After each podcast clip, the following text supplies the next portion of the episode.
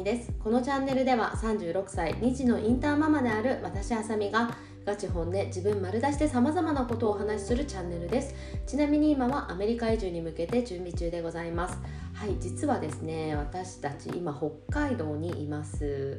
はい。で北海道はね私の生まれ故郷なので私のね両親の家がある、まあ、実家が北海道にあるんですね。なのでね年に3回から4回ぐらい家族で北海道に遊びに来ておりま来るんですね。で今はあのキッズの学校のあのサンクスギビングブレイクっていうのに入っていてあの1週間ぐらい休みがあるんですよね。なのでまあそこ休みということで北海道に来てみました。はい。キッズもねすごくねあの楽しみにしていて北海道が大好きなのでねすごく来るの楽しみにしていて今もねすごい楽しんでおります。でそれでまあ昨日ね北海道に着いたんですよね。それでなんかちょっとバタバタしてたりとかして昨日ポッドキャスト撮れなかったので今日はねその分朝から張り切ってお話ししていこうと思います。はいということで今日のトークテーマはいじめに対する恨みが大人になるほど大きくなっているっていうお話をしていきたいと思います。はいなんかいきなりいじめ？みたいないじめの話なの？みたいなそう今までそんなこと話してきたことがなかったようなことなので、まあ、突然なんだろうと思う方もいらっしゃるかもしれないんですけれども実は私ですね小学校中学校高校って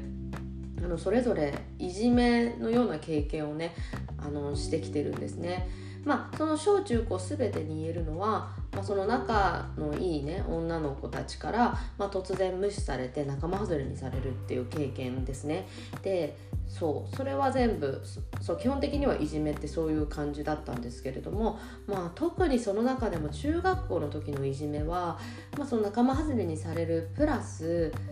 えーと、靴をね隠されたりとかあとはなんかこうちょっと傷つけるような言葉をが書かれた手紙を下駄箱に入れられたりとかっていう感じでその無視されるプラスアルファ、まあ、プラスアルアルファっていうプラスアルファという表現が正しいか分かりませんけれどもそのちょっとプラスでね何か危害を加えられたっていう感じのいじめの内容になっております。はいで、まあ、小学校中学校高校でねずっと続いてたわけではなくってそれぞれあの全て別の方々からあの受けたっていう感じなんですけれどもなんかねその中まあそう学校私、うんとまあ、小学校中学校とあってまあで卒業して高校に入った時とかもその中学校の時にね、まあ、特にその中でもちょっとひどかったいじめっていうのが、まあ、中学校の時のいじめだったと思うんですけれどもその中学校の時にさいじめていじめてきた人たちとねうん私が高校に入学して、まあ、それぞれの高校っていうのは違った違う高校にね進学したんですけれども、まあ、高校になってね時々遊んだりとかすることもあったんですよね。そうであとその私高校を卒業した後専門学校に入学するんですけれどもその専門学校に入学した時もなんかたまたまどっかで会ってそれから一緒に飲みに行ったりとか、まあ、ちょっとたまに遊んだりとかしたりしてたんですよ。そうだからねその子供の子供の時というか、まあ、まだその若い時っていうのはそういう、まあ、いじめられていた時はねもちろん何も話さなかったりとかしたんだけどその後またちょっと友達みたいな感じに戻れたんだよね。うん、その時は別にその時は何も思わなかったしまあすごい深い傷はついていたというかすごいショックではあったんだけれどもその後そういう人たちとまた普通に友達になれたんですよ。そうなれたんだけど私最近気づいたのがやっぱその大人になる、まあ、今の大人って言ってもまあさあの、まあ今、今のこうどんどん何て言うんだろうな。このその時のまあ10代の頃とかではなくって、まあ、20代30代とかそれぐらいになってくればくるほどですねなんかそのいじめられたことにそのいじめてきた側に対するちょっと恨みっていうかさ恨みって言ったらちょっとひどい言い方にはなりますけれどもなんかその嫌な気持ちその人たちに対する嫌な気持ちっていうのが大きくなってるなっていうことに気づいたんですよね。でなんで気づいたかっていうと私ね数ヶ月前にたまたまその昔いじめられた人にあったんですよ偶然ばったりとねそう。で私その先ほども言った通りその高校の時とか、まあ、その専門学校の時とかまあ、その後とかもたまにその子たちその子とねこう遊んだりとかすることがあって、まあ、友達みたいな感じではあったんですよね。そうなんだけれどもその最近ねこう今の年になって最近会ったとその子にねたまたま偶然会ってで向こうもまたさ今まで通りそういう友達みたいな感じで話しかけてきたわけですね。でその時に私すごい嫌な気持ちになったんですよ。そうでなんかえ？なんかなんでこんなこの人友達みたいに話しかけてくるのかな？みたいな。え私すごい嫌な気も嫌なことされてきたのになっていう風な気持ちにその時初めてなったんですよね。そう。昔ねだってそのいじめられた、まあ、それは中学校の時の話なんだけど中学校の時いじめられてそのいじめが終わった後はね普通に友達になれたのにですよ。なれたのに今の年になってえすごいなんか嫌なんだけどみたいな。別になんかそれこの人と話したくないなみたいな。なんかすごく嫌な気持ちになったんです。そう。それでさなんかなんでなのかなって。あでね私そうだそうだ。その前に、まあ、専門学校そうですね専門学校18から20歳ぐらいまで専門学校だったんですが、まあ、その間も遊んだしあとねそのその数ヶ月前ばったり会う前は私がね、うんと、会社を始めた時に、えーと、脱毛サロンを一番最初に始めたんですね。でその脱毛サロンをまだオープンしたばっかりの時っていうかオープンしてそうだね。1年も経ってないの。半年ぐらいの時ですかね。半年ぐらいの時にもその子が1回そのうちのサロンに来てくれてね施術とか受けてくれたんですよ。そう。でその時は別にねそんななんか何とも思わなかったんだよね私の中では。別に普通に友達みたいな来てくれてありがとうみたいな感じで思って、まあ、それ以来ずっとね、まあ、連絡も取ってなかったし会ってはいなかったんですね。でつい最近、まあ、数ヶ月前にたまたまばったり会ったっていう話。だからまあさ普通に考えたらさあっちもまあ今までのこう会ってきたのがあるから友達だと思って、まあ、普通には話しかけますよね普通はねそうでだからそれが別に普通のことだと思うんだけど私のこ心の中っていうかこう気持ちの変化がすごいあったなって感じたんですで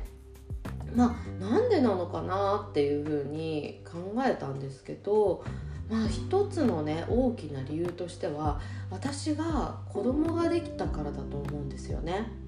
そう。向こうもね子供いるんですけどちなみに。で特に私は自分と同じ性別のね女の子の子供もいるからさなんかその子供ができたっていうことがあるのでなんだろうね自分がそのやっぱ親の気持ちになるよう親の気持ちを考えるようになったというか、うん、これ自分の子供が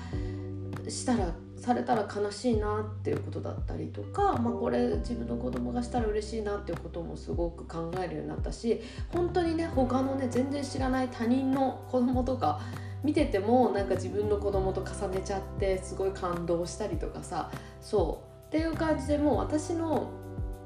中の何て言うんだろうあのなうんと私自身がねその前にそのただ学生だった時とか独身で普通に社会人だった時っていう時とこう母親になった今っていうのだとなんかだいぶ変わったんだなっていうふうに思ったんですよね。そうだからなんか多分この今の私の状態だとこうまあなんかさ自分がなんだろうな何かされて例えばそのいじめもそうですし何でもそうなんだけど何かされて、まあ、自分が嫌な思いするとか辛い思いするっていうのはなんかまだ耐えられるんですよね耐えられるうんなと思っててまあ嫌なんだけどね嫌なんだけどなんか自分が何かされてすごく嫌な気持ちになるよりも自分の子供が何かされて辛い気持ちになっている方が私はもっと辛いなっていう風な考えになってきたんですよね。なんかお子さんとかねいる方だったらそういうのってわかるんじゃないかなって例えばさなんかよくさこう子供がさ何か病気になってすごい苦しそうな時にさお母さんとかがさお母さんとかお父さんがさ「いや本当に自分がその絵を変わってあげたいです」みたいな「その病気変わってあげたいです」とかよく言うじゃないですか。そうまさにそれと同じでさなんかそう子供が苦しんでるんだったらもう自分がもう変わってあげて自分が苦しい思いを代わりにしてあげたいみたいなそういう感じになるんですよね。で私も多分そういう気持ちがすごい母親になって強くなっているからなんかそのもうその自分がいじめられていた経験っていうのがただただ自分が辛かったっていうよりもなんだろうねなんかその子供がそういう思いをしたらすごくあかわいそうだしどうしようって思ったりあ私すごいそれされたら傷つくなって思ったりなんかそういう子供がもしいじめにあったらっていうことを考えるようになったんですよね。うん、そういじめってねよく、まあ、あの子供とかの間ではね聞く言葉じゃないですか、まあ、うちの子供たちはまだ小さいからそういういじめっていうのはねまだ全然